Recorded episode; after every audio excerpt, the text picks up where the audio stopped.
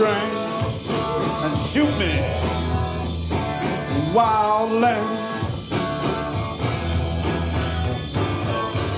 Wow, I think I love you, but I wanna know for sure. I wanna take you into that He's cave. vamping and that pretty good, baby. ain't he? Yeah. Who knew he could sing? I've never done it before. Who knew he could uh, Yeah. croon, man? That's not just singing. That is Rastafarian, Targaryen. Sounds like the Nuggets, please. Yeah, he totally gets owned by Jojen. Jojen. Jojen's like, uh, I guess we should provide a little bit of uh, context to what we're talking about for Sure, listeners that sure. might not know. Uh, the cast of Game of Thrones got together uh, to record a video with Coldplay uh, for Red Nose Day, uh, which was big here in the United States uh, this past week. And Red Nose Day was really put together by an organization that provides relief to children and young people across the U.S. in some of the world's poorest communities. So uh, this was a uh, really great effort, and uh, the cast of Game of Thrones got together, had a little bit of fun, and raised some money for charity at the same time. Hey, I'm back. Oh yeah, and uh, Zach was actually off recording with them as well. Yes. Uh, so he's returned. welcome back. Thank He, he was you. he was the man behind the camera yes. that was uh, shooting all of this, and uh, he has many a story. Look at this. Uh, who? First off, welcome to Game of Owns. We're glad that you've joined us. It's the weekend. Go have fun while listening to our podcast. If you're hiking outside and your friends are hydrated and you're not, pause the podcast, dip into a river, and uh, drink some dirty water. But I just wanted, I just wanted to mention that uh, uh, John Bradley behind Rose Leslie uh, eating the French fries, grooving out to uh, Kit singing uh, "Wild Lang." One of my new favorite things. It's true. This this cast is like a fine wine. They get better with age. It's certainly working out. No, I mean Mark Addy showing up like video. Yes. King Robbo. How cool is it to see? How cool is it to see him Everyone's again? back. Amazing. It's amazing. Sometimes I put on an old flick. Sometimes I watch A Knight's Tale. Yeah, just to get in the mood. And sometimes you post about it on our Instagram. Exactly. and uh, sometimes I just watch season one. That might be the easy thing to do. That's Um, probably yeah the easiest. But we're back. I'm really glad to be to be here with you guys. It was uh it was a hard thing missing uh The follow episode. up episode. Yeah, the episode for this week for uh Bryan Cogman's second episode for Jeremy Podeswa's second episode, the second half to the the fifth episode, and it was kind of a bummer to miss out, but it's good to be back. I feel like I feel comfortable in this chair. I don't know if I've felt comfortable all week after all of the activities, but now I think I can officially I, I feel good. you made some new friends right over now. in Denver, didn't you? Made some new friends, met some listeners of the show. Hello to all of you listening. Mhm. Thank you for coming. It was a great time, and uh, yeah, it was it was good. I really wish I had uh, uh, like something prepared for you all to say out loud, but that's not what we do on this show. We tend to just speak. Well, Free flowing good to know- flowing It's good to know that you had a lot of fun, and uh, I know that we had a good time with uh, having Terry back on for our Mhm. uh, episode in in your stead. And uh, now that you're back, I know we can kind of roll into discussion. This is, after all, our own episode, our our end of the week sort of own recap, prehash sort of thing. And uh, before we get to everybody's owns, there are a few things, of course, that are pressing. Uh, first of all, Zach, we wanted to ask you, Mike and I, oh, am I getting interviewed on my own show? Let's hear it. Go. Oh yeah, Yes. yeah, yeah, yeah. What, so Zach, We'd like to welcome Zach, Thank you. host of Game of So- Owns thank you for podcast, to Game of Bones, He will now be interviewed by Eric Skull. thank you for Tannenbaum. sitting down with us today, Please Zach. conduct this interview. I feel good about this. Uh, This is good- this and I'm going to read the transcript later, and it'll say ZW colon or Good. wait ZL. I know your surname. Fuck. Definitely not with a I just- W. ZL. Okay, Jeez. ZL. So tell us, Zach. Bronze whistling. Uh, yay or nay? Yay. Yay. Is that even a question? Uh, oh, this is hard. kind of a- I haven't got I haven't got to speak a- about this yet. Loosen you up. Loosen you up. Yeah. Okay, all right. I'm shaking. I'm sipping on some blue Gatorade. Um, Gatorade doesn't go flat to all of you listening at home. Remember that. Not that I've Hmm. discovered. So I've recently uh, started to like it again. Can I? I, I want to ask about the experience that you had in Denver and what it was like watching the episode with a group of people and, and the band that you were there with. Yes. and really what the atmosphere was like because I remember watching I guess it was over a year ago at this point uh, at the Barclays Center with a bunch of people who were fans of the show and I think there's something really unique and fun about being in a place where you're just all hanging out having a good time having a few beers and uh, watching Game of Thrones as as a group so I'm interested to know how that was for you That's that's a good question. And the Barclays Center screening from last year, if all of you remember, was a special event that HBO put on in a sports arena that Micah had the pleasure to go to in our stead. And I mean, that was okay. High fives, right? That was an, an Right. amazing experience. Eric and I, if you guys remember, if you were listening before we started this season, were able to visit the IMAX screening of Right. episodes nine and ten from the fourth season, and so that was its own experience, Yeah. and it was very special. So all of these, all of these group viewings, whether you're sitting at home with your friends, whether it's your own sort of gathering in a local place outside of a home, or whether it's a sports arena mm-hmm. screening, or, or whether it's in IMAX with other fans that have paid to buy a ticket. I feel like they're all unique. And mm-hmm. this year, I had the pleasure of seeing a screening of the first episode of this season at UTA, which is a talent agency here in Los Angeles, and, and Bryan Cogman. Uh, the writer of this episode that we're speaking about this week um, had a q&a and it was a lot of fun and so that uh, that in itself was its own special environment and i say this because this past week in denver was very special it was something that i think as fans of the show, as people that listen to a podcast about a show that they're interested in, this is something that everyone should everyone should give a shot. It was a very fun experience. First off, had an excellent time visiting with Daenerys and the Targaryens. A lot of really great people in the community just around Game of Thrones. I feel like A Song of Ice and Fire was the topic of conversation literally for the entire weekend, and that is not I, that's not much. of That's a cool. stretch. Apart Yeah. from karaokeing, that's really the only difference It's, it's difficult for me to describe the the different kinds of people, the large age range, and everyone being united by the congruent love of a story. And of course, the I think one of the most popular questions we had written to us or that I had sent my way over the week was, "What was it like?" Being in a room after the end of this last episode, like feeling like this is the episode that you know we we had a snippet of a live podcast at. yeah. It was very interesting. A lot of people yelling at the projectors and the TVs, like, what? it wasn't the same speaking to other people other than you guys about the episode. So I'm I'm glad to be here back in a comfortable place among many faces and able to speak about this confidently with you guys. But it was good. Have I answered your question? Was that a good enough answer? It was. the, I don't have any other questions prepared. Thank you. Wow. Thank you for the interview. So Zach, I know you mentioned that you had to get up on stage immediately after the episode end, ended and talk about your thoughts on the episode overall. And I know that that's uh, you know it's not always an easy thing, but we usually sit down and do that uh, every Sunday night. So I, I assume it's something you were you were familiar with, and uh, I just want to know, you know, what how did you feel about this episode overall? I didn't know it was going to happen because at that point we had finished podcasting, and I thought that the Mm. band was going uh, back up to play a handful more of their Game of Thrones centric rock songs, which were uh, a blast. So unprepared and unsullied, but sullied in the right of the sixth episode without my compadres. Uh, it was scary, and I, I basically, especially following the final scene, just made a bunch of guttural noises into the microphone, and you know that that seemed to entertain the folks in the crowd. So uh, if you're there, I, I apologize, but it seemed fitting. Um, and, and and some would think that those guttural noises were directed only toward the final scene, but I'd have to say that apart from the the merry merry faux Dornishmen, uh, a lot of it was directed toward uh, Go go Power Rangers. rescue rescue attempt. Maybe we, we call it. everyone listening knows how much I love the show, and to even say that there was a groan associated with the scene is very foreign to me.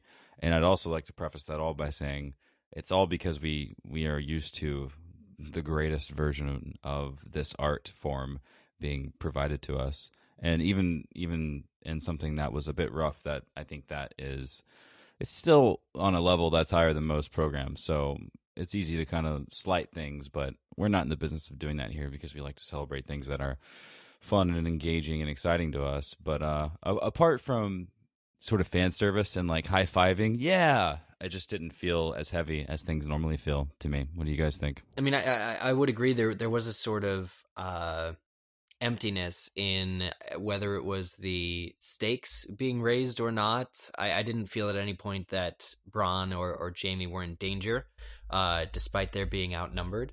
And uh, you know, re- sort of rewatching the episode, rewatching the fight scene, uh, it it it it it wasn't necessarily that there was poor choreography because it just like when I rewatched, I was like, "What's this girl in the middle doing? What's this sand snake in the middle?" Well, she's just whipping Bronn and Jaime with her whip once to get them to kind of be like all turned around and off balance. Then she goes to the other one and is focusing on that.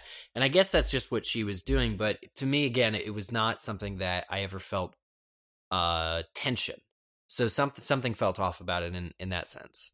I would want to feel as if Jaime or Bronn are putting themselves in a dangerous situation by getting into the water gardens and then being put in a position to have to fight against the sand snakes. But I don't think that you ever get that feeling that they are in trouble.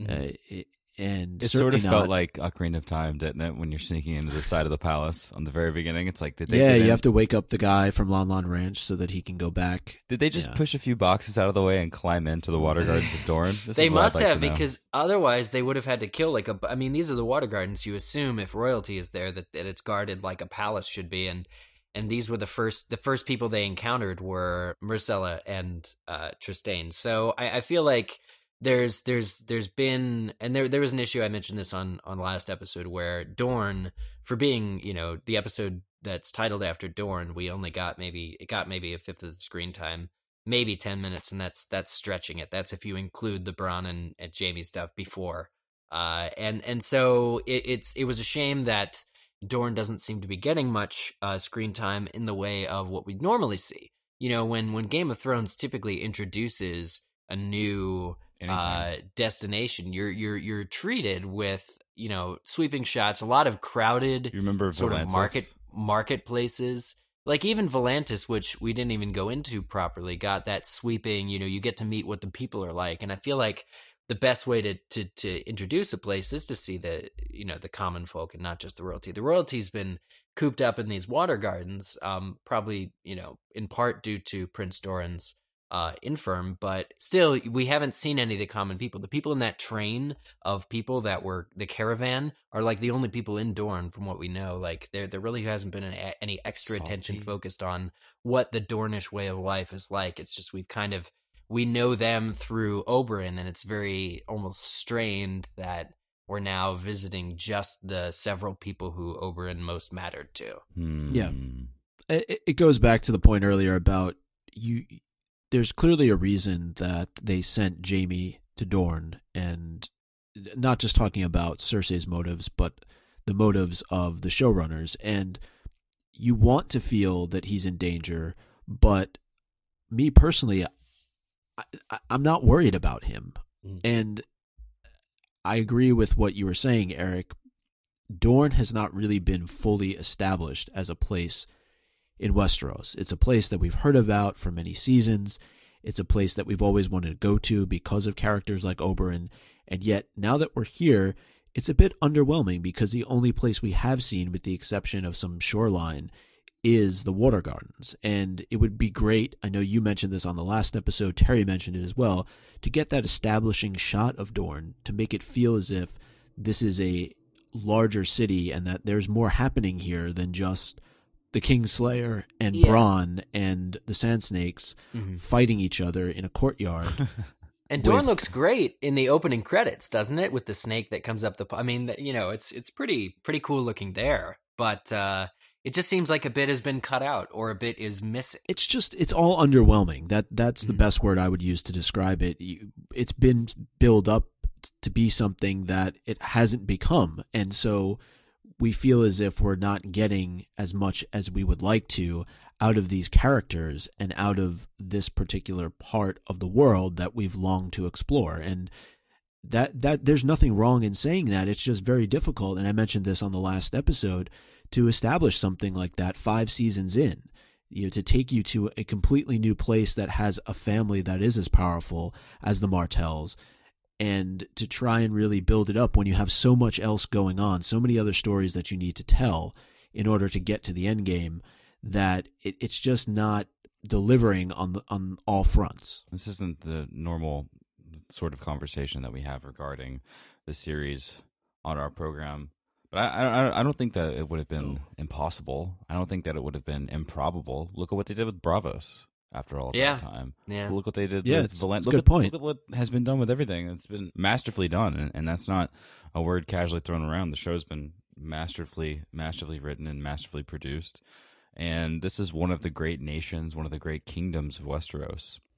I, I loved the exteriors that we got in the first few episodes. Um, I think that the set for the water gardens is is beautiful. I remember last year when it was first being sort of leaked from locals, and it was a very very exciting topic that this was even a place that was uh, that the show was allowed to film. I mean, this is a very exciting Right. thing that it has pervaded so much into the mainstream that that this protected beautiful place in Spain is being presented as an option of, of filming. And so with that, I'm curious as someone who works with film, I see I see how this was captured and I think that some complaints may be due to the fact that this is the kind of place that wasn't owned in a sense. wasn't wasn't necessarily crafted, wasn't built, wasn't created by the people making the show. They were stepping in and they were Right. they were given all of this to capture.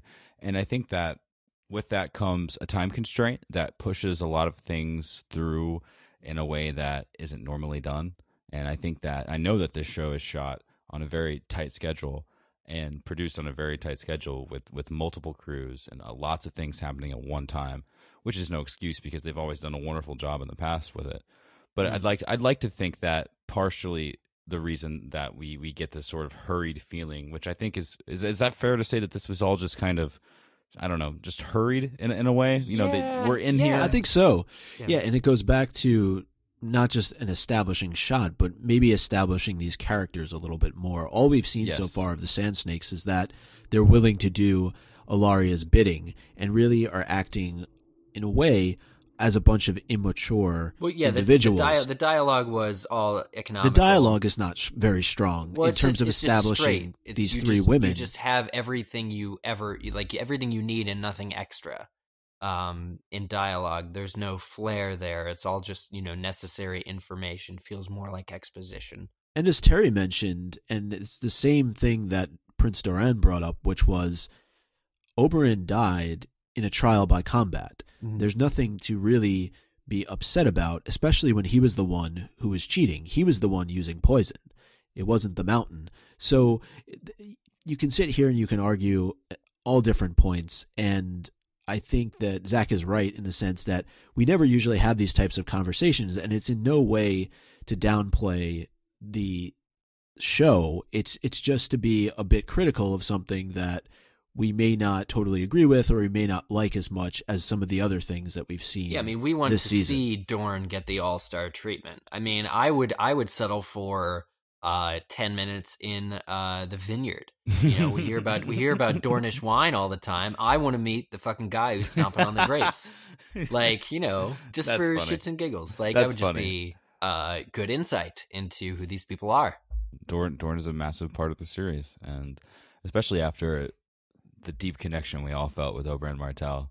Um, Mm. I was so excited to, to to meet his daughters and to move into this line of the story, and I I, I really enjoy the the Bronn and Jaime aspect, and I really enjoy that they've I don't know they're, they're already at the Water Gardens, so that happened. They're already here. They've snuck in.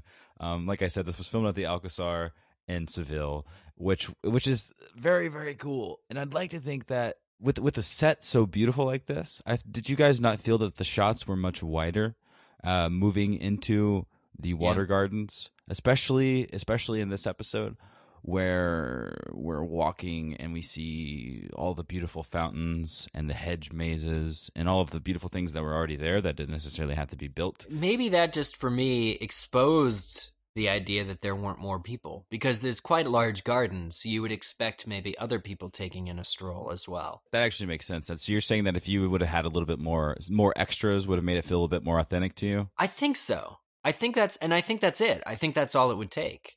I think Um, part of it is that it still had a lot of the modern touch because it. I think it was so. I'm. I'm not sure uh, positively.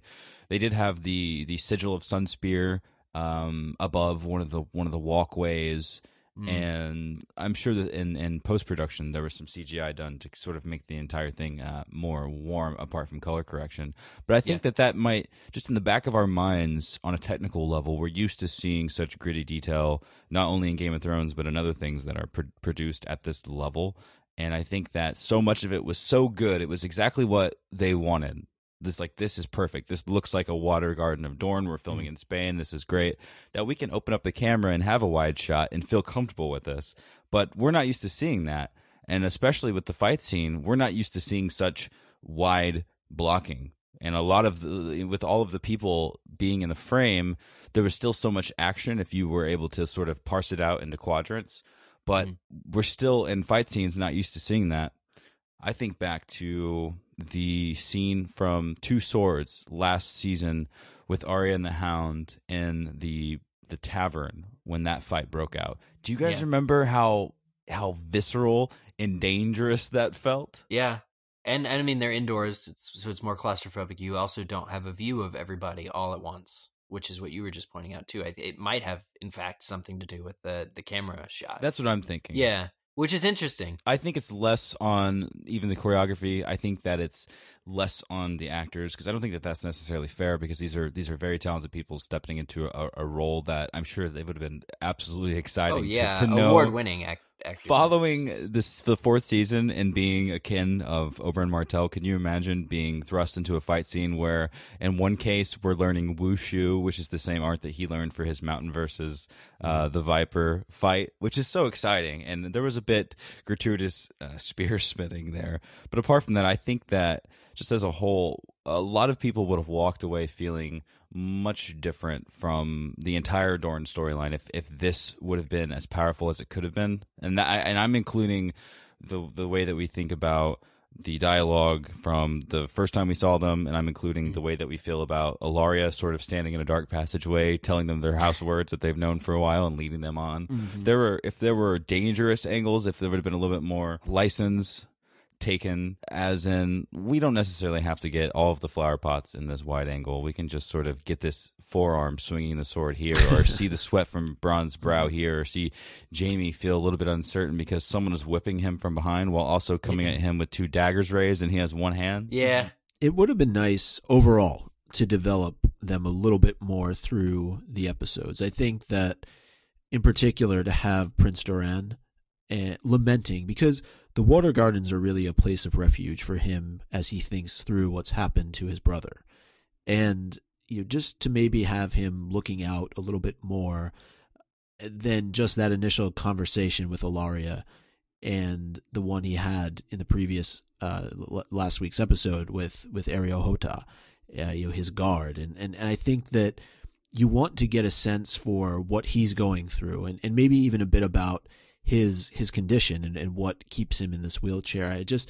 th- those moments of character development that we've gotten with so many others throughout the seasons, I feel are a bit lacking here. And the Water Gardens, by and large, are a place for children. They're a place for children, both of nobility and, and that are lowborn, to be able to really come and play in, in, in the same place and feel as if they're equal. And there's really, from what I remember seeing, and you guys can correct me if I'm wrong, there were really no children, so to speak, outside of Myrcella and Trystane. And, Yeah. and those two are actually you know teenagers so uh, you know i get it there that he's looking over them he's watching them but uh, again just the ease with which jaime and and Bronn are able to infiltrate and it's also coincidentally the same time that ellaria is planning uh, her capture of myrcella with the sand snakes it's just it all feels a little bit rushed and i feel like they could have done they could done a little bit more developing this story, but I understand that they're constrained from time with other stories that may be a bit more important. it feels strange because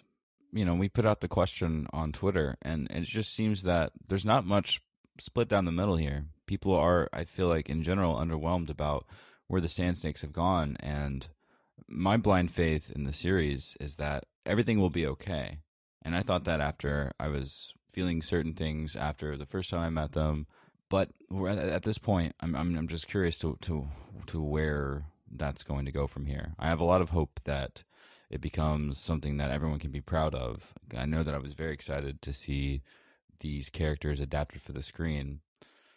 You know, So I'm just kind mm, of Yeah. hoping, along with the rest of you that are listening, that you know we I mean we haven't reached it in the books yet, and I know that that will that will be the source material. So we'll we'll be able to sort of paint whatever image that we that we'd like to paint, but.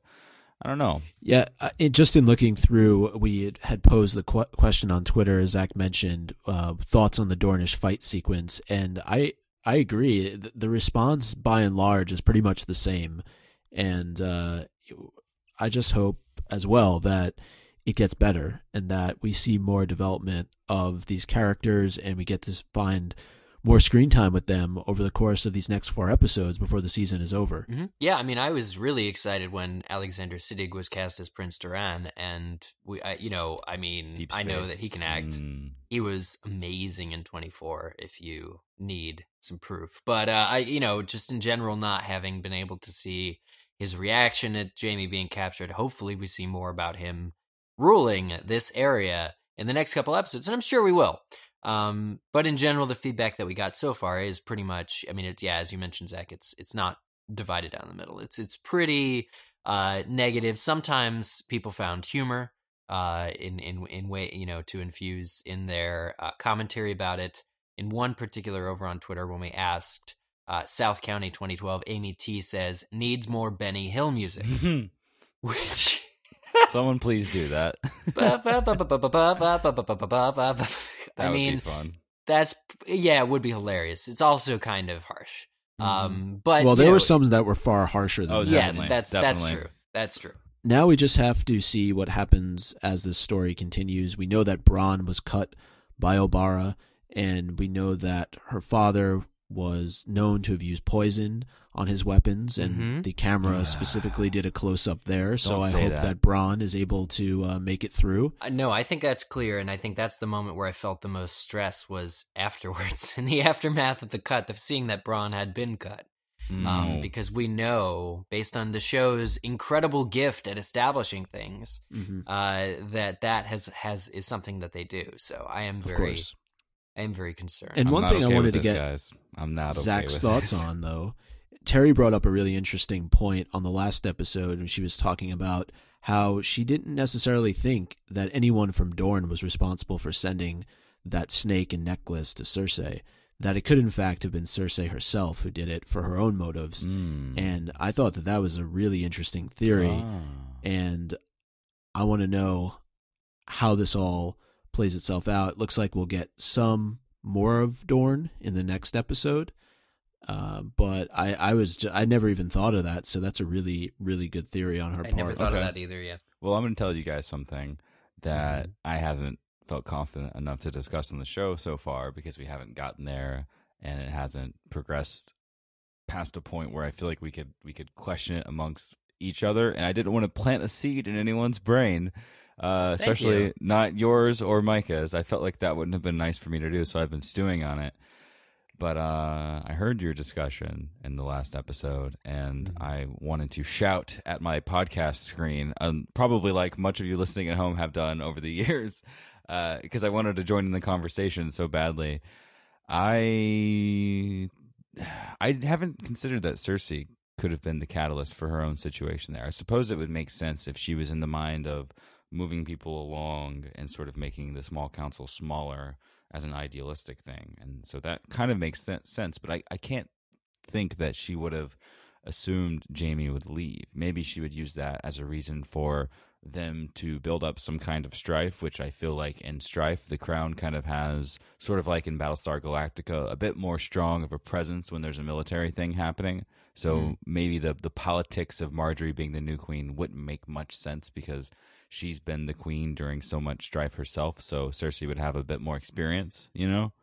Mm. So that sort of makes sense. Couldn't she just be using it as a reason to send Jaime to Dorne, if nothing else? Well, why would she want this Jaime away from Well, her? Well, maybe not Jaime, but just somebody to go and bring Myrcella back. And prior to this, she didn't have a reason to do that. Right. Right. But once this gift arrived in the mail and she unraveled it, Mhm. and out popped a snake in a necklace. Well, maybe she didn't assume that it would have been a small party. Maybe she would have gathered that they would send a contingency and maybe start the conflict off properly. It's hard to assume, but I've learned over the years, guys, that we cannot trust Littlefinger. And I've learned over the years that he has done so much more than we can imagine. He definitely, Mm. when we had the reveal uh, during the Flysa episode last year, I it it legitimately blew my mind after all the years of, of talking and speaking and learning about John the story. and- Yeah, yeah. that he was, you know, the the It the, wasn't the Lannisters. and the letter at the beginning and everything, and that's that's all led here. Let alone breaking Sansa out and doing what he's done, but everything that's been built, and I, I can't help but but think that he's just looking for if if this is not sent from Dorne, which it's a bit heavy handed if it is. Yeah. If it's not from Dorne, I believe Petyr Baelish. And there's there's a handful of reasons that I won't go into because it's it would be a couple podcast episodes long.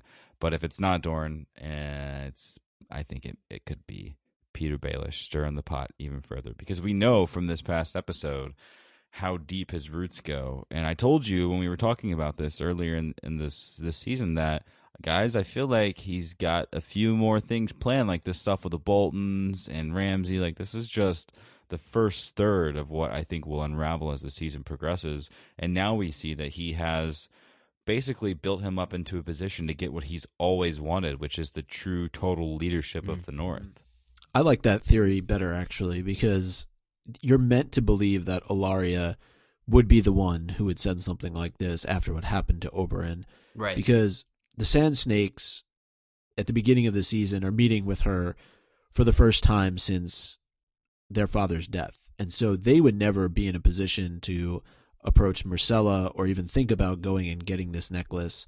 And I don't think knowing what Prince Doran knows that he would allow Ellaria anywhere near Myrcella. So the fact that Baelish has been able to accomplish so much, as Zach mentioned, he's really the impetus for putting the wheels in motion for this entire series. He's also had necklaces made before. yes, he Not has. a bad point. It wouldn't surprise me at all if he was the one behind this. Maybe Crazy. the necklace is a clue.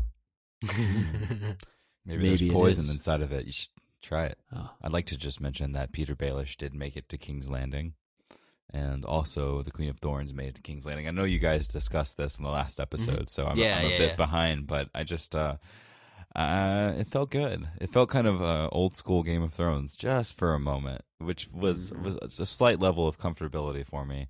Because Baelish Yep. has been traveling, and it's been it's been a bit strange because he's a man about the world now. But it felt Mm-hmm. it felt it felt good. Like I said, it felt very reminiscent. It felt comfortable that he was speaking to Cersei in a King's Landing set for once. Yeah. Definitely. And I saw in a preview for this Sunday's episode that the Queen of Thorns has a conversation with the High Sparrow. oh. So I wonder how that's going to go. Probably very well because she is she is very much smarter than Cersei, and I think that someone as wise as the High Sparrow, who has proven himself in many different ways over these past few episodes, will be able to catch that, and we'll have an ear to listen to Lady Olenna. Uh, Zach, I, I wanted to ask you how you felt. We we did get like there were some really cool scenes last week though, as there always are, and in particular the Hall of Faces. I wanted to get your reactions onto Arya's uh plotline and how she's basically now going to be an apprentice at becoming somebody else. Can you only take the face off the wall if you're the one that counseled the person into drinking the water yourself? Is it like the Hall of Prophecy? I that way? wonder. I wonder, dude. That's a great. qu- I knew that a fellow Unsullied would have equal interesting. Because like you don't know what's Micah knows what's going on there. Wait, Micah, you've gotten to this point in the book. This is Yes. but Zach and I, we don't have a clue. So the Hall of Faces to me felt like the same sort of gravity, not on the exact scale, but I think as for revealing this magical sense in the world as when we went to the kingdom of the White Walkers or whatever we've decided to call it in last year's season. It just kind of came out of nowhere. This didn't obviously come out of nowhere, but I felt like the music was just as heavy, and what we were seeing was meant to make us feel something reminiscent of this mystery.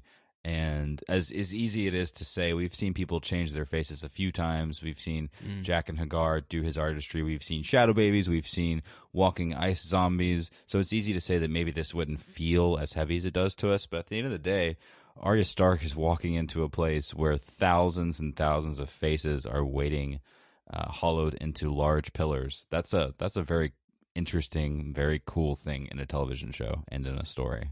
Really, the idea that uh, there are people walking around in this world wearing somebody else's face uh, is is is also pretty cool. Like you know, you're wondering if I think uh, in our last episode, Micah suggested that uh, that Septa Mordane was the old woman featured, and and even if she wasn't, just the idea that people Arya has known or people other characters have known could possibly be you know from Braavos or or have taken this discipline, have been of this discipline, is kind of an exciting. It's an exciting new angle.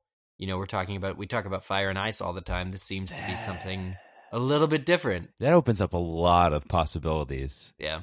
Yeah, it's uh, funny too that uh, they did confirm that both uh, David Benioff and DB Weiss are amongst the faces that are awesome. in the Hall of Faces. Why I know not? that came up as a question, and I think, uh, oh, of course. I mean, if you're going to be responsible for the show, then you definitely need to get yourself in a scene like this. It would be cool to go back and find exactly where they are, but it's just such a uh, disturbing scene It really is. because you have to imagine that almost all of these people at some point have come through the House of Black and White Yeah. and have gone through the procedure that we've seen Arya do now on the show and are then taken down to uh, have God knows what done to them to have their faces be placed you know on this wall uh and, and on this you know in These this pillars. building Yeah, and I mean, I'm wondering if there's significance in the fact that they, uh, the people we've seen have taken their lives willingly. Yeah. Whether whether that's part of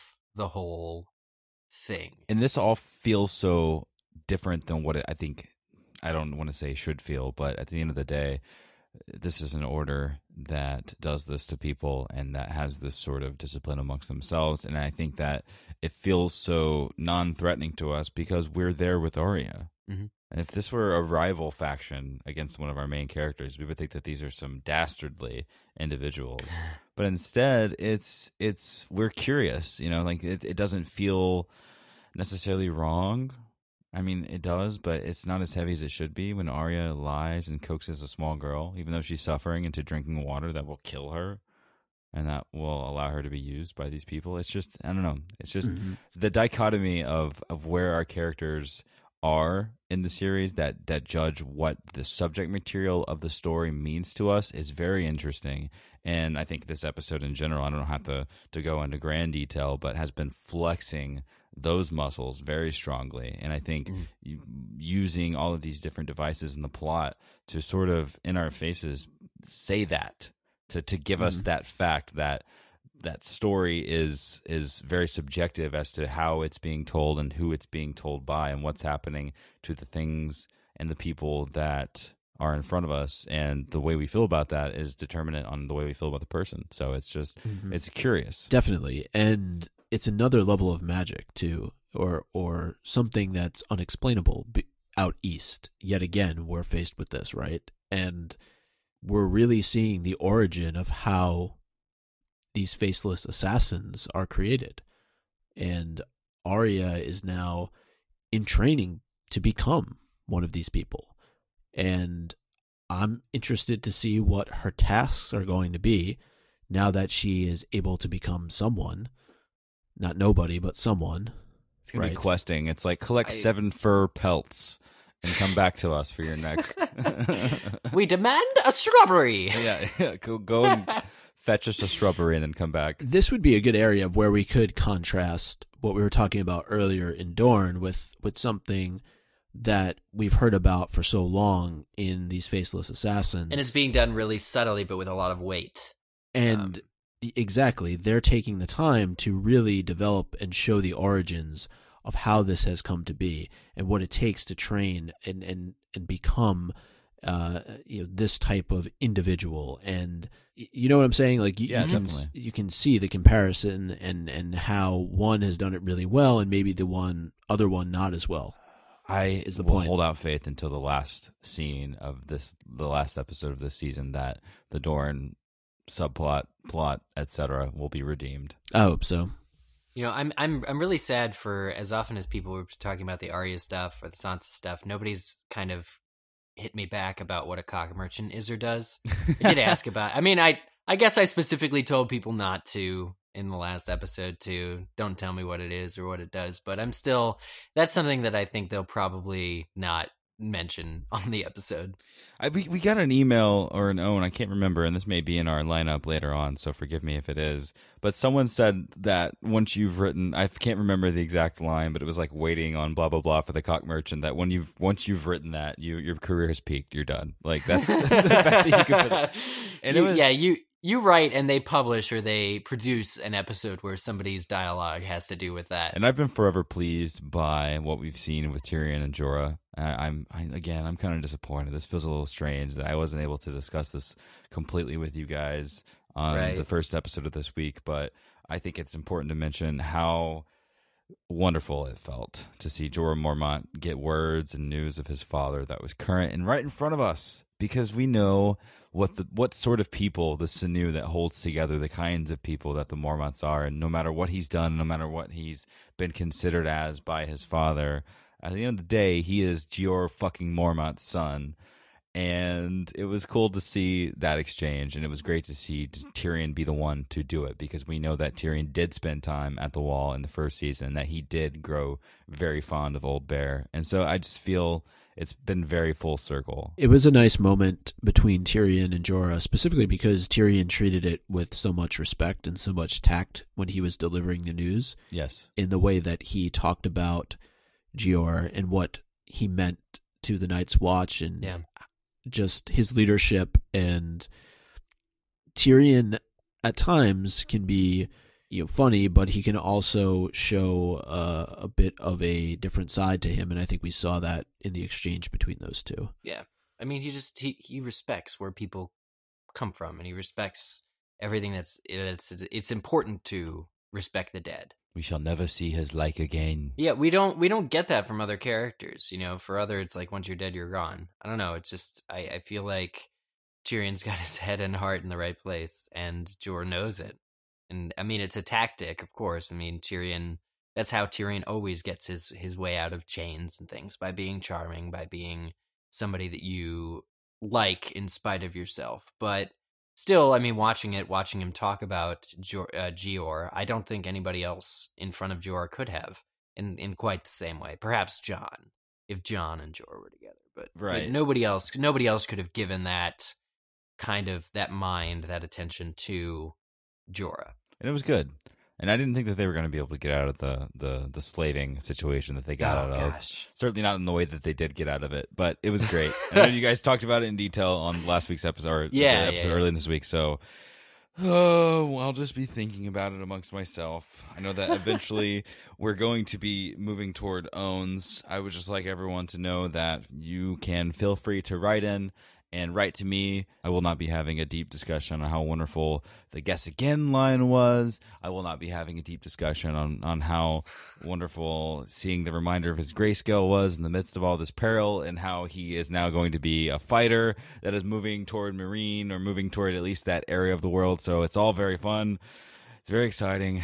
And the seventh episode is approaching, and I look forward to actually being current for that one. Well, Zach, uh, one of the things that uh, we did talk at length about in the last episode was the rape scene with Sansa, and we got uh, a lot of feedback from that discussion. A lot of emails, a lot of comments, a lot of tweets, a lot of posts on Facebook, and uh, certainly all people are entitled to their opinions and, and their thoughts on how that episode ended. Uh, we got a couple of emails that we wanted to read here uh, that were sent in to us at contact at gameofowns.com and um, wanted to go through them and respond to them uh, because, as mentioned, there was uh, just a lot of feedback. So hopefully this this summarizes these two emails.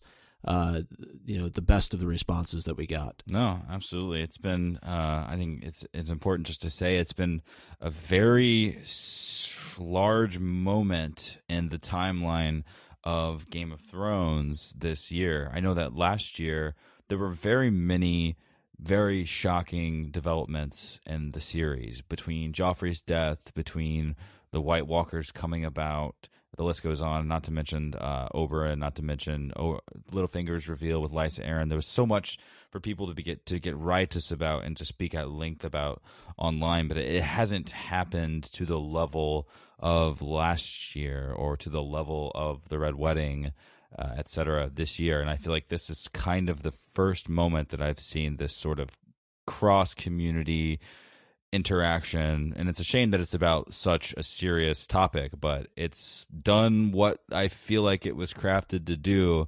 and now we have all of this feedback. So I think it's important that we dive into it. Definitely. I mean, I, I can uh, I can take the first email here uh, that, that we got from Leslie Dingledine, a longtime listener of the show. She writes in and says, "Hey guys, I just wanted to sound in on the whole Sansa violence in Unbowed, Unbent, Unbroken, and play the devil's advocate a bit.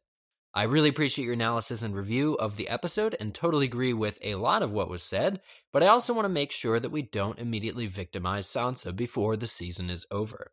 Because of how the book to show changes, uh, we really have no idea what the resilient what that resilient character will pull out. Yes, resilient. She has proved herself to be a true survivor, adapting to a variety of roles depending on her location and her need. While I'm definitely not trying to lessen the insanity of what was done to her or say that what happened was in any way okay, I do have to ask you all really? You didn't see that coming? We know Ramsay's character pretty well on the show, and personally, I expected something like this to happen. What was the real shocker to me, and I think for Sansa too, was Theon being forced to watch. I know you mentioned that his presence made it seem like Theon is maybe the victim here or took the focus off of Sansa, but going off her reaction in the episode, I think she was not anticipating pleasure or romance from Ramsay at all. I think she was ready for that part, at least in some small way. What she was not ready for was a spectator and the privacy of that moment to be violated. Cinematography, that scene was powerful. Our reactions as viewers was reflected and represented by Reek. Just as he was forced to watch, so were we, and we all felt beyond uncomfortable. Look at all the debate and backlash around this event, and that is proof of how effective this scene was. Thank you for the email, Leslie.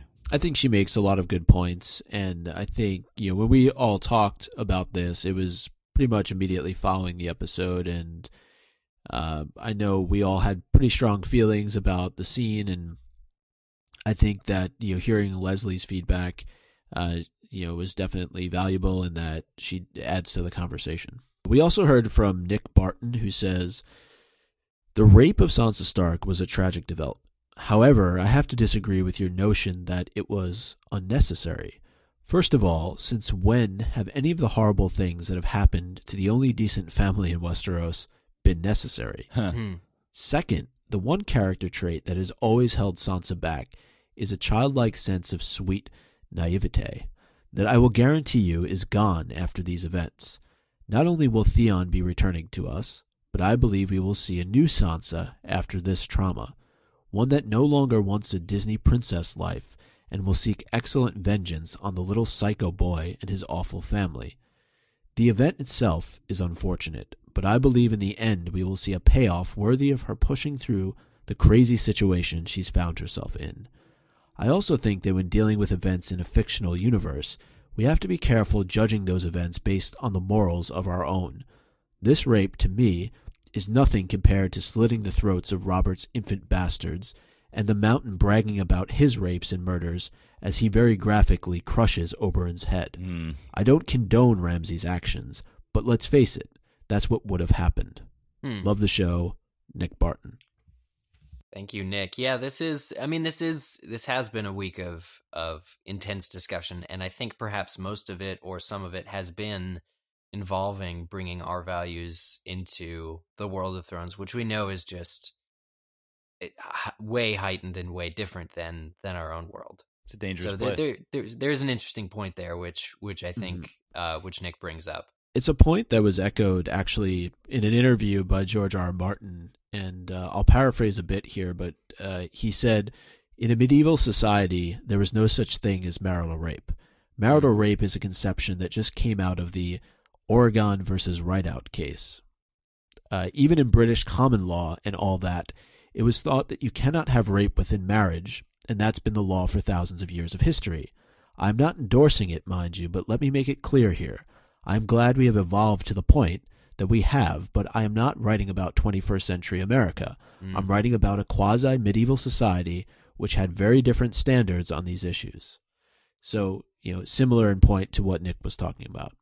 Yeah, I just think in general, it's been, you know, this is a very violent show. It's a, captured in a very, uh, like he said, quasi medieval, feudalistic age, and the events are unfolding as they unfold. And this is how this event has unfolded for Sansa Stark, and the story moves on. And with all that being said, too, I I would just say that you know people are allowed to react the way that they want to. I, oh, there's definitely. no, you know, rape is wrong. That that's very clear. But I don't think there's necessarily a right way or a wrong way. You know, when having this conversation, one side isn't necessarily right in how they're responding to it versus another side. You know, I think we're all in agreement on the one fact, but you know, as to whether I think the argument really centers around whether or not it should have been included in the show. And I think that there are strong arguments on both sides. Well, I mean, at the end of the day, this is uh, this isn't curriculum for being a citizen of the earth. This is just a an entertainment program that you can choose to watch or not watch, and people have been choosing whether to continue to watch or whether to watch at all. And we've seen some of those uh, people choose not to watch the show anymore. At least they claim that for right now, uh, that we've seen in the media over the course of the last week. It'll unfold in the way that it will unfold, but I, I promise you. Terry not individuals listening to our podcast, enjoying the community surrounding these events happening as the weeks progress, enjoying our story as it progresses along in the on slash off season, diving further into the books. We will continue. Uh, we did get uh, just a, a really a fuck ton of wonderful loans, Nice word. which thank you. Um, Zach has brought the satchel back from Denver. He was collecting them I while did. he was out there. I did. I wanted to say that even though I was engaged for that evening, it was something that I, I tried to keep my mind uh, centered toward how how the the Q community was doing, and I'd like to say that guys, everything everything was wonderful. It was it was it was wonderful to see everyone continuing to show up now in the sixth week of this season, and I think it's only going to be get more exciting and better from here. I, I, just think looking at the amount of feedback and the amount of conversation, not only directed towards us but amongst yourselves, is inspiring. And meeting those of you in person and having conversations and having them be so centric and excited for the story is very exciting. So I'm I'm not only looking forward to diving into these zones, but seeing what tomorrow night brings us. Ooh. So, with that said, Mm. let the ownage begin. In five, four, three, two, one. The dwarf lives until we find a cock merchant. Kalahai says, My own belongs to Arya. Getting whipped for loving the hound. Hashtag fine line between love and hate. I knew it. But she didn't, and that's the point. Amy T says, Owen goes to Arya for not hating the hound after all. Hashtag what's the fuck salami. Try that again. Hashtag what the fuck salami. there you go. Hashtag eat every fucking chicken. Hashtag name your sword. Good, good. All those tender moments, tender like chicken. Good. Johan Spore says the House of Black and White owns a lot of faces. Mm. yeah. they certainly do. He's like the Mask man. Well, the, no, the house is like the Mask man from. It's a lot of Carl Broadway says Owen goes to Arya for joining the most elaborate acting school in the Seven Yeah, it's Kingdoms. very immersive. Susan Henning says Essos's most macabre beauty salon. Your stylist, Arya quotes no one Stark. oh geez. Gonna get my weave changed. That's all you need. A new face who needs a lift. And uh, over on Facebook, we heard from Landry Barbary Nance, who says Own goes to Arya for finally proving she is a masterful little liar. She's getting there. Ashara Stoneheart tweeted in, My own goes to Arya for making me get teary eyed when she gave the gift to that girl. Aww. Good tears. Steve Kovari gives his own to Jaqen H'ghar for owning Arya by channeling his inner Floyd Mayweather. Timely, Steve. Arya's no Manny Pacquiao, though, so No, you best be not. careful. Songbird Rescue Cat Yes. says Cersei gets her second own of the season, this time for using the Tommen. lunatic fringe to imprison Queen Margaery. Jeez, I can't believe that worked. I am the queen! Uh, over on Facebook, Amy Olsman own goes to Loras's Dorne birthmark for actually turning out to be a relevant plot point that came back to bite Loris in the inner thigh. Yes, it was relevant. Good. I knew it was. Definitely. Not. Definitely. Judd Blevins tweeted in, own to Joffrey because he would squash the sparrows like a bug. Yeah. Hashtag Joffrey ain't got, time, for that. and Nathan Scriber also agreed with Judd, saying, own to Joffrey, none of that shit would go down in King's Landing on his watch. Except actual shit, but none of that shit. my turn. Elizabeth Bird says, My own goes to the Queen of Thorns for putting Cersei in her place, even though it backfired on her. She's one feisty grandma. Yes, she is. Mm. She's like a breath of fresh air in King's Landing. I though, can with smell all the this shit, shit. from five miles away. Five miles away. I wish I You could need a do few that. more breaths of fresh air. Uh, Brittany Holloway says, "Here's my first own ever. this own goes to Cersei for putting the Tyrells in their place, especially the Q- Queen of Thorns." Ooh, Liddy Silva. My own goes to Olenna Tyrell. The verbal weave snatching between her and Cersei was just fabulous. It was. It it was very reminiscent of the scene between herself and Tywin Yeah. from last season. Complete with the quill. Brittany Black. Owen to Cersei. Look. Don't I look like Tywin sitting here all important and pretending not to hear you while I write nothing? Hashtag ugh. Brittany obviously channeling my thoughts. Louis Philippe Pilon. My own goes to Cersei's chalice of Big Dornish Red, also known as her intelligence potion, making her say super wise stuff like House Lannister has no rivals to a cunning old broad named the Queen of Thorns, a lady who, just seconds before, threatened her in an extremely unveiled manner. Yes, Cersei, you have no rivals. Dot dot dot. When it comes to chugging contests, hashtag smart potion. Whoa. Well done. How do you top that? Yeah, good luck, Nick. Well, I guess it's with a quote from the Queen of Thorns herself. Nick BD says, You can smell the shit from five miles away. If that isn't an own, then I don't know what is. Very good. Elizabeth Ann, my own, goes to the Queen of Thorns for her succinct description of King's Landing. Hashtag smells like shit. Uh, we quoted this last time, but it's worth it again. Seth Knight, no own for Tommen. I would have murdered everyone in that room if they were taking Natalie Dormer away from me. Yes. Nice job, Totally Seth. agree. Yeah, Alicia Lesperance, my own goes to Tommen for replacing Sansa Stark as the show's most useless fucking character. Hashtag, I let my wife get arrested. Hashtag, useless king. Hashtag, no more sexy I let time. my wife get arrested might be the best hashtag of all time. I'm gonna search that. I'm sure we got. God. Uh, oh god, That's we heard good. from, we heard from. Uh, oh, oh, good Star Wars reference. We heard from Two Parts Rye. Uh, please write in Two Parts Rye. Let us know what the other parts are. Please. Uh, two Parts Rye. Owned to the High Sparrow for not falling for the Chewbacca defense. I can't do it. Truly Blue uh, says owns to Littlefinger for once again turning several unfavorable situations to his ultimate advantage. Not bad, Peter. Not bad. Alyssa Macaron over on Facebook says so many own-worthy moments. I'm still not over that ending, but I'll give my own to Petyr Baelish for being five steps ahead of everyone. Much of his plan was revealed, but I still have so many questions. Hashtag hopeful warden of the north. Hashtag anyone but the Boltons. It's funny. I was having lunch uh, with uh, somebody yesterday, and she said the exact same thing. Like she blurted out, "What is Baelish's end game?" That's not Some bad. men just want to watch the world. That sounds like a good lunch. It was a good lunch. Chloe Palka tweeted in, "Baelish is playing the long game, and it gets more incredible every week." Hashtag I live to serve. Hashtag GOT. Oisin Doyle over on Facebook. Although the stuff in Dorne sucked and the rape was horrible to watch, this episode had some absolutely great burns. My own goes to Baelish for his burn to Lancel. Step carefully, Lord Baelish. You'll find that there's little room for flesh peddlers in the new King's Landing. Baelish responded, We both peddle fantasies, Brother Lancel. Mine just happened to be entertaining. Rick Young owned to Tyrion for, quote, Think again, hashtag packin' heat. Not bad, Tyrion. Will Warren over on Facebook, my own goes to Mr. Eko. yes. I like. I this. guess we know where he went after his encounter with the smoke monster. this would be a good fight if you were whole. Hold up your eyes and look north. Our good friend Wenda the White Fawn tweeted in Friend own to Tyrion for using his above average intellect and manhood to save his and Jorah's neck from Mr. Eko. No problemo. Hello, Charlie. And Rich E.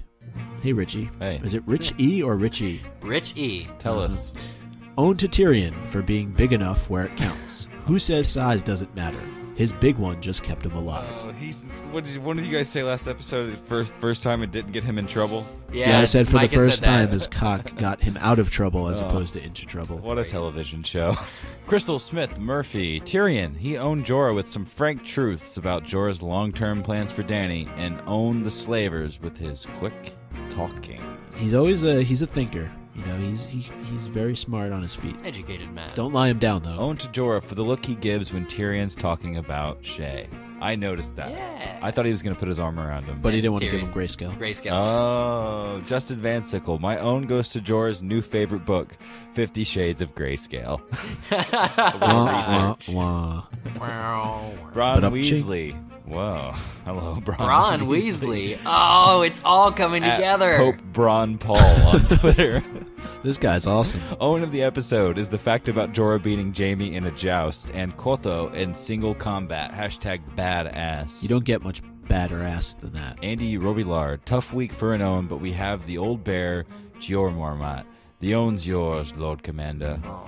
From the It grave. is. We do like we do like our posthumous owning. From the old gods and Manu at Man Nuclear Bomb, a crowd favorite, he says, Owned Bronn for singing a song that isn't the Rains of Castamere or the Bear or the Maiden Fair. Hashtag Dornishman's Wife. Oh, yeah. And a beautiful He's song. quite the uh, talent in the UK. We talked about that in the last episode. Up on the roof. Ariane Hums says, Own goes to Bronn even when he's defeated. He still tries to get it on with the ladies.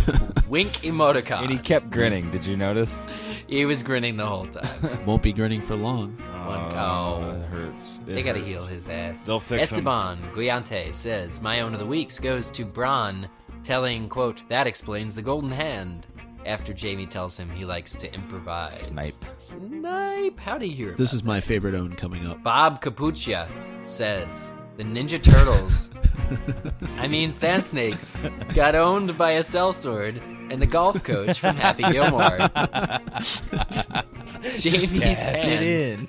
is ridiculous. Just tap. Joshua Sosa says owns to Bronn for his skilled sword and words, Areo for owning Jaime, and Myrcella for becoming gorgeous. Hashtag Bronn the Bard, hashtag Lioness. Samuel Johnson says my own goes to Bronn for saying what we were all thinking when the sand snake showed up.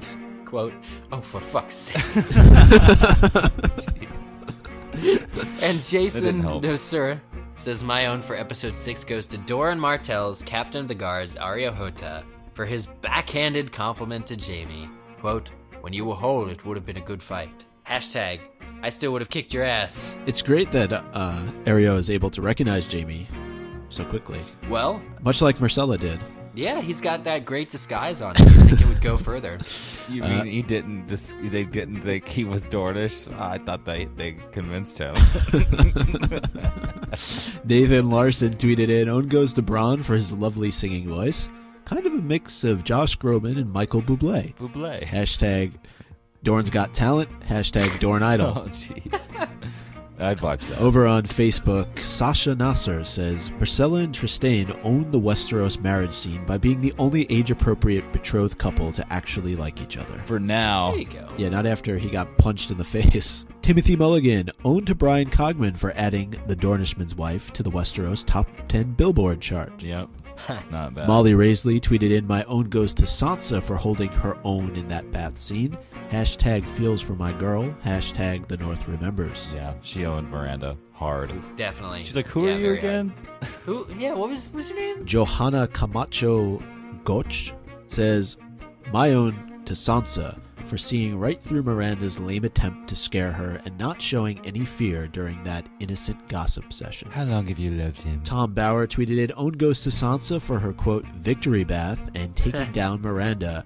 Winterfell equals hashtag this is my house. And on Facebook, Cody agrees. My own goes to Sansa for the line, quote, Do you think I care what he does to you? Man. Maybe should have thought a little bit cold more about that. Stacey Martin writes, Not sure I can come up with an own after that ending. My mind and heart both broke watching poor Theon. Hashtag Bolton suck. Hashtag I need a hug. Oh. Jeff Tuttle. Did anyone really think it was possible for someone to be more hated than Joffrey? my own goes to Ramsay for accomplishing this feat and becoming the new most hated person on the show. Agreed. Hmm. Lauren Essie on Twitter, future own to whomever gives Ramsay Bolton the painful, violent end he so richly deserves. Mary Ann Schwellinger writes, My own goes to whatever receptacle I wind up throwing up in after that ending. Oh, Yeah. Jeremy Kimball writes, Own goes to Theon for carrying the tension of the last 20 minutes or so with his eyes and also getting to say his name. that was a beautiful every wedding. time Theon is allowed to say his name, should be an own. That's true. Reese Palazzo. My own has to go to Alfie Allen for absolutely killing his portrayal of Theon slash Reek this season. There was so much emotion on his face in that last scene without even having to say a word. Mm. Also, I would like to give my own to Alfie Allen for having such a brilliant portrayal of Alfie Allen in the Red Nose Day video because I've seen him be Reek for so long. and the embrace that he gave to Ramsay. Oh Yeah. my gosh, he You drops his bag. hug. It was And our final own for this episode comes from Amber Ola, who says, My own goes to the person who ends up obliterating the Boltons. I will give no more owns until this is done. This song really is all about the ending. We can wait. Wow. Well, let's hope it's done in the next couple of episodes because I want to know and I want to hear from Amber and get her owns. I don't want her to feel like she can't send them in. So Right. hopefully the Boltons meet their untimely demise in the not too distant future. Oh, it's Stannis. timely. Stannis. or Brienne Okay. Yeah. or Okay. Podrick. That's fair. They should they should just tell Brienne that uh Roose is Stannis, and then she can kill him. No, that's funny, but she's she says she knows what he looks like. If you don't mind me sharing a theory here, I actually, be- in this lunch session that I had yesterday, uh, somebody presented a really interesting theory that I had not thought of at all uh, as to what could happen uh, at Winterfell. Uh, please share. I mean, I I think I'm willing to hear it. I'm on tenterhooks. uh, there was uh, a thought um, that perhaps Sansa or Theon could reach out to Yara Hmm. and bring Yara north to help in the fight. Mm. I don't know how closely letters are being watched. Eh, wait, I do. And Roose is reading every letter that goes out. So, or comes in, I think. So, potentially, potentially. So, Mhm. I, I don't know if they could risk that. If they could, it'd be awesome because Yara uh, would love to hear that her brother is is back in the game. Yeah, it last season it was left pretty certain that she felt as if her brother was gone, but I wonder if she would were to hear from somebody like Sansa or even from Theon, not Reek, that perhaps uh, she would turn her ships back in the direction of uh, Winterfell and assist Stannis. I wonder. That's interesting. I don't know. It's going to be. I I just know that it's hard for me to even discuss so much of this because I know that we're moving into the seventh episode, and I know that it's only tomorrow night, and I know that everyone will be aggregating in the sense So that crazy. aggr- I know Yeah. aggregated for this past episode, and uh, I think it's a uh, important to mention. Thank you so much for the owns that you've sent in and for the participation and for the conversation in the community. It's been uh, a blast, and uh, obviously, we just had a, a fun time reading those off, and we've been enjoying those throughout the week, as all of your fellow listeners have during their browses through our social media and uh, reading each other's comments. So it's just a lot of fun. And please prepare your bodies and yourselves for what will happen because the seventh episode is coming, and we will expect nothing less than the same and or greater. Actually, just let's just call it greater Nothing fewer. participation. Nothing fewer than what we've seen. Micah, I'm assuming we'll be live tweeting yet again. So it will be a glorious occasion. Only tomorrow night. It's going to be a blast. it's so much fun uh, to live tweet and to get feedback right away. Those owns start to pour in uh, after the uh, credits start to roll, and uh, I'm just continuously impressed by the diversity of owns that we get, and the fact that we can sit here every week and laugh and enjoy ourselves as we go through all of your thoughts uh, about the previous week's episodes. It's just so much fun to do. Well, as you know, uh, as we just mentioned, Micah will be live tweeting. But of course, right after we do that, right after the episode airs, we do like getting your owns. We will be asking for owns, and so there are many ways you can send that to us through across all of our social platforms. Number one, uh, primary way we like to do it through Twitter. Although we don't really have a preference, do we, boys? Twitter. think You can find us at Game of Owns on Twitter. Just tweet at us at Game of Owns with your own. And on Facebook, you can scroll upon our wall. We ask that you do that. Usually we'll put a post up asking for owns. You do it there. Uh, over at facebook.com slash Game of Owns. and also through email. Uh, also, we we also receive owns through emails. We also receive feedback, comments, everything else you have to say about the episode through email. Our address is contact at gameofowns.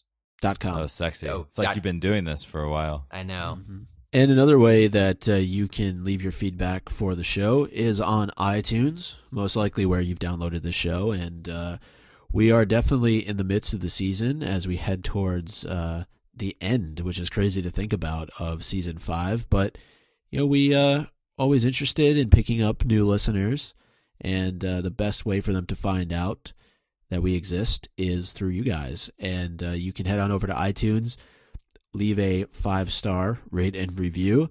Uh, nothing fewer than five stars is acceptable in the month of May or during season five. Uh, we did actually have a few listeners who left their reviews here over the last couple of days. Uh, the first is from Jenny Genmo, Hello. who says, My favorite Game of Thrones podcast. Oh. After listening to a few others this week, I've decided this is my favorite Game of Thrones podcast. They have podcasters that have not read the books and someone who has read the books. I guess that would be me. Uh, they are good at warning you before they get into any spoiler information, but I like hearing some of the details of the book that support or explain what's happening with characters in the show. They also came up with a great game to encourage audience participation. Mm. Every week, listeners give their own of the episode to different characters. The owns are all over Twitter and Facebook. Really fun to read and participate with other listeners. Mm, I'm really glad they have brought in a female perspective. Terry was on our last episode. She's been here throughout the season, and she probably will be on future episodes as we head towards the end. That really rounds out the show nicely. So, uh, thanks, Jenny, Thank for you. Uh, for that review. Thank you. We also heard from Leatherbacks. Good. Good. Wonderfully witty discussion. Uh, from books to television, this podcast is something for everyone. No matter the form your love of Game of Thrones comes in, I have chosen to remain unsullied and only listen during the airing of the TV series, which serendipitously coincides with my work in sea turtle nesting surveys, where I have to stay up all night. Okay. oh no. And that might be the most unique place somebody's ever listened to this show. We've heard some stuff over the years, but that's definitely a front that, runner. That's definitely, Yeah. yeah, like top That's super five cool. Please send us That a photo, cool. please, of the turtles. oh yeah. of everything, I mean, the sand snakes. Never. of oh, everything. Uh, this podcast and the host's in-depth, knowledgeable, and fun discussion of the series has entertained me for the last few years during some very long nights. Cool. Their repertoire and love of the series captures and infects where I have found myself listening to some of the chapter-by-chapter book discussions. That's cool. Well, thank you, Leatherbacks. Yeah, and if you want to stay unsullied, there are uh, a handful of special episodes that don't dive into the chapters. You'll have to peruse through iTunes and uh, the website to find those, but they do exist. Mhm. So yeah, awesome. That's very cool. Finally, one here from Charged for a Year who says, Own goes to this podcast. So much fun. Thanks to everyone who leaves their reviews on iTunes. We really do appreciate it, and we hope that it is informative to uh, others who are looking for Game of Thrones podcast. I think it's important just to say thank you again to everyone participating with us. This has been a blast. We're having a great time. Um, the fact that you know we're able to do things like what happened last weekend with a rock band centered and, and created around uh, thematic elements in Game of Thrones is baffling and incredibly exciting to me. We have been putting our minds together for the past mm-hmm. handful of weeks, and I guess you could really call it months, to craft what we consider a really fun 2015. And to see it start to slowly come into fruition in front of our eyes is very, very exciting. So, in the short term, enjoy tomorrow night's episode and enjoy our following episode on Monday, and then look forward to our interview with Daenerys and the Targaryens. It's going to be a blast. We hope that you stay with us. I can't believe the title of the next episode is The Gift. So much is packed into this episode. There's already been, you know, previews put out there, obviously, and photos released, and it seems like every major storyline from this season, with the exception of Arya's, is going to be in this episode. So we know it's going to be one hell of an episode from It's start going to be to ahead of finish. a bumpy ride. Thrones train is rolling on the tracks, full speed ahead. Once again, thank you for joining our perilous journey through the dark and deep, beautiful abyss. We leave you now with a description of tomorrow night's episode. Buckle up. Jon prepares for conflict. Sansa tries to talk to Theon. Hmm. Brienne waits for a sign.